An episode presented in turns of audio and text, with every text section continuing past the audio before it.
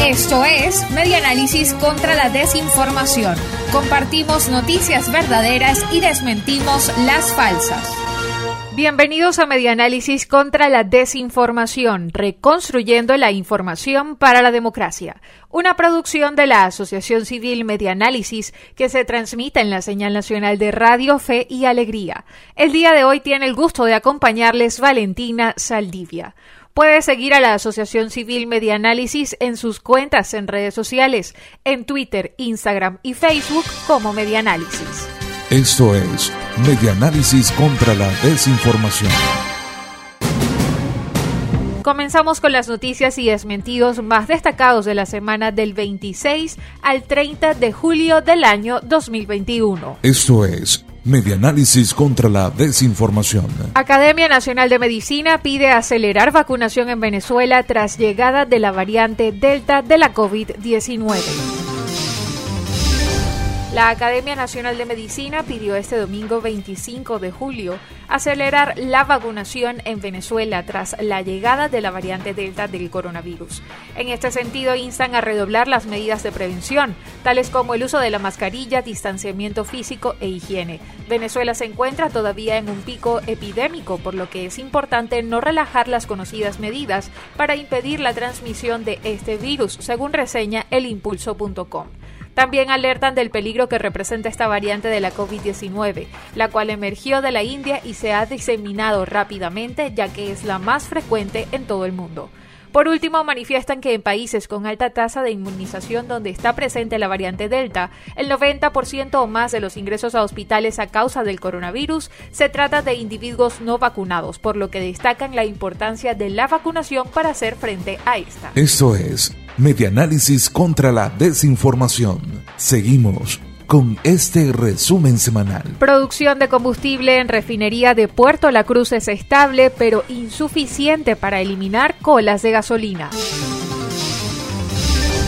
Hace más de un mes el ministro de Petróleo Tarek El Aizami anunció que para finales de junio se acabarían las colas para adquirir gasolina en el país. Sin embargo, en la zona norte del estado Anzuategui no se ha logrado cumplir con lo prometido.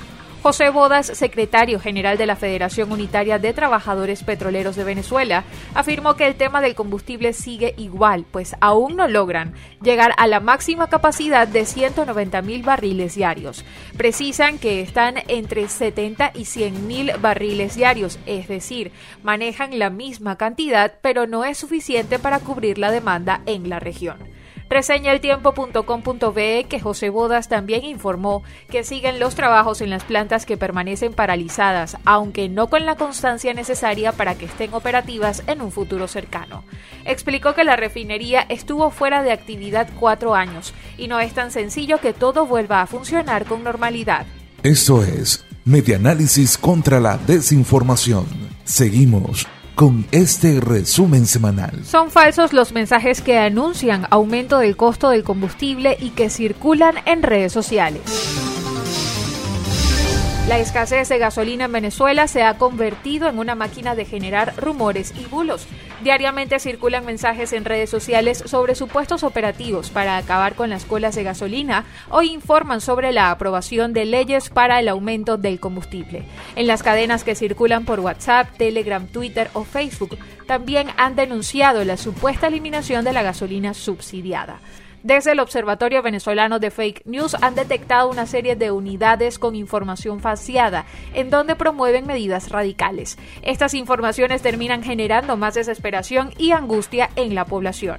La última unidad detectada por el Observatorio Venezolano de Fake News empezó a circular el 16 de julio del año 2021. En el mensaje aseguraban que el precio de la gasolina subsidiada sería de 0,25 centavos de dólar y la premium pasaría a costar 0,60. Se trata de una noticia falsa. Esto es Medianálisis contra la Desinformación.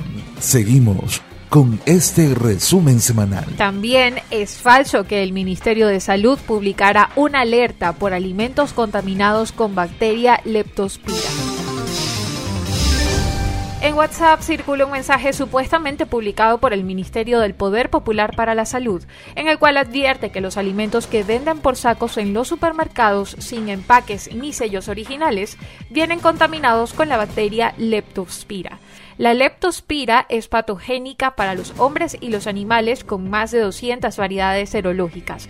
Los seres humanos generalmente adquieren la leptospirosis por contacto directo con la orina de animales infectados o con un ambiente contaminado por orina, principalmente después de lluvias fuertes. La transmisión de humano a humano ocurre muy raramente según la Organización Panamericana de la Salud. El mensaje del Ministerio de Salud está en Internet desde al menos el año 2016, cuando la escasez de alimentos en el país llegó a un punto álgido. Espaja.com tampoco halló evidencias que respalden la veracidad del mensaje en las redes sociales oficiales del Ministerio de Salud ni en su página web. Esto es Medianálisis contra la Desinformación. Seguimos con este resumen semanal. Es falso que variante Delta de la COVID-19 es más letal que otras cepas, tal y como indica una cadena de WhatsApp. Corre por WhatsApp una cadena que alerta sobre características de la variante Delta del SARS-CoV-2 que no presenta el resto de las cepas, entre otras una mayor letalidad pero la información es falsa, por lo menos hasta el día 27 de julio de 2021, fecha hasta la cual no hay evidencia sólida que demuestre tal señalamiento. Así lo señaló la Organización Mundial de la Salud en su cuenta de Twitter el 26 de julio. En la búsqueda, el equipo de espaja.com halló que la variante Delta descubierta en India en octubre de 2020 parece tener una mayor carga viral, una evolución más rápida y su transmisibilidad es mayor, pero ninguna evidencia sólida de que sea más letal dijo al equipo de espaja.com Flor Pujol, jefa de Laboratorio de Virología Molecular del Instituto Venezolano de Investigaciones Científicas. Hay que precisar que no se trata de un nuevo virus, como lo indica la cadena al comienzo del mensaje. Se trata de una variante más como se han podido identificar las mutaciones anteriores como alfa, beta y gamma. Todas estas, conjuntamente con la Delta, están clasificadas por la Organización Mundial de la Salud como variantes preocupantes actuales. Compartimos noticias verdaderas y desmentimos noticias falsas. Esto es Medianálisis contra la Desinformación. Y la noticia más importante de la semana es la relacionada con que el 83% de los adultos mayores consultados por la Asociación Civil Convite dependen de otros para cubrir sus necesidades básicas. Leemos en crónica.1. En consultas realizadas por la Asociación Civil Convite, determinaron que 83% de las personas mayores en Venezuela necesitan de otros para cubrir sus necesidades básicas y 21% son completamente dependientes de otros para sus actividades de la vida diaria. Además, el 93% de este grupo etario depende de una pensión de vejez que equivale a menos de 2 dólares por mes y en general 62% tiene ingresos menores a 5 dólares mensuales. Ante esto, desde julio del año 2020 hasta julio de 2021, la Asociación Civil Convite ejecutó un proyecto de asistencia dirigido a adultos mayores en Venezuela. El trabajo social abarca cuatro municipios del estado Miranda, Baruta, Chacao, Sucre y Páez, y el municipio Libertador del distrito Capital. Este proyecto destinado a contribuir a mejorar la salud y la protección de las poblaciones más vulnerables, incluida la prevención de la propagación de la COVID-19 en varios estados de Venezuela, ejecutó diversos tipos de evaluaciones a más de 2.000 adultos mayores en situación de vulnerabilidad. Una pensión en Venezuela tiene un estimado de apenas 7 millones de bolívares. Por lo tanto, el costo de los alimentos en el país no son cónsonos con los ingresos que perciben los adultos mayores en la actualidad. De hecho, el Senda calcula que un trabajador activo requiere al menos 23 millones de bolívares diarios para cubrir sus necesidades alimentarias de la familia. Con respecto al porcentaje de población que representan las personas mayores en el país, según datos del Instituto Nacional de Estadística, la población total de personas mayores en Venezuela para el año 2018 en edades comprendidas entre 55 y 99 y más años era de más de 3 millones, 1.384.399 hombres y 1.625.522 mujeres, lo que para ese año representaba el 9,5% de la población total. Las problemáticas que más afectan a los adultos mayores en el país, según los datos obtenidos por Convite, van desde la inseguridad alimentaria a la poca motivación para hacer actividades del día a día como asearse y vestirse. Otras dificultades que aquejan a los ancianos en Venezuela son la dependencia económica, las interrupciones en servicios básicos, la presencia de una o más enfermedades y las múltiples barreras al acceso de servicios de salud. Ante esta realidad, Convite determinó varias áreas de asistencia para su proyecto.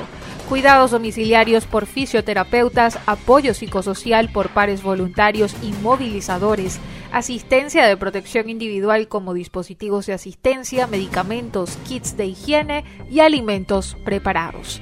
Esta es la noticia más destacada en Medianálisis contra la desinformación. Escucha Medianálisis contra la desinformación en las dos emisiones de En este país, una y cinco de la tarde, por la red de radio Fe y Alegría, con todas las voces. Y ya para culminar nuestro espacio de Medianálisis contra la desinformación, les presentamos el tema de la semana en este país con Isandra Villegas, ingeniero civil de la Universidad Central de Venezuela y doctora en movilidad y transporte urbano. Escuchemos parte de sus declaraciones en el programa En este país de Radio Fe y Alegría sobre la situación actual del sistema del transporte público en Venezuela.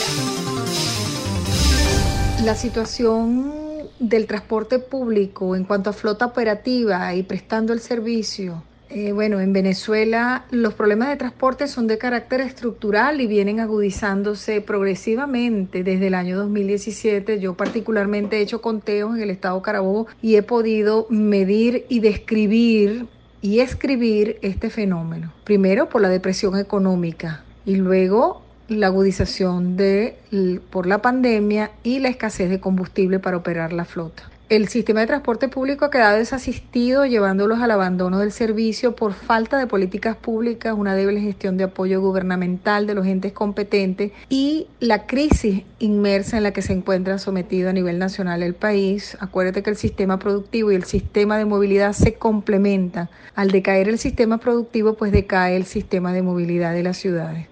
El abandono por parte de los prestadores del servicio obedece a una galopante inflación, una tasa de crecimiento del parque automotor envejecido, escasez de repuestos, falta de combustible, de dinero en efectivo y los altos costos de la tarifa que equivale al valor de siete salarios mínimos por mes, colocando el salario mínimo a dos dólares por mes, que eso es lo que actualmente cobran las personas por salario mínimo por lo que esta situación se puede calificar como la peor crisis del transporte urbano a nivel nacional.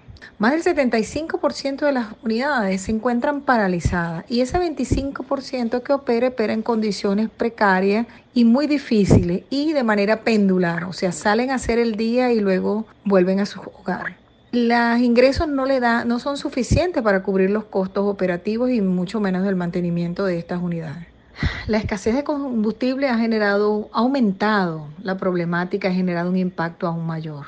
La mayoría de los operadores se han tenido que dedicar al comercio informal por la crisis que vienen padeciendo. Otros han vendido por parte los repuestos, las unidades para sobrellevar esta crisis económica. Pero la escasez del combustible en ese 25% de unidades que queda operando en casi todas las ciudades venezolanas o que prestan el servicio, deben hacer grandes colas para surtir combustible. Y es verdad que hay unos operativos especiales y una concesión en algunas estaciones, una o dos en Carabobo para ellos, pero igualito tienen que hacer colas cuando hay combustible para poder surtir. Ese 25% opera en horarios restringidos porque hay poca demanda de usuarios.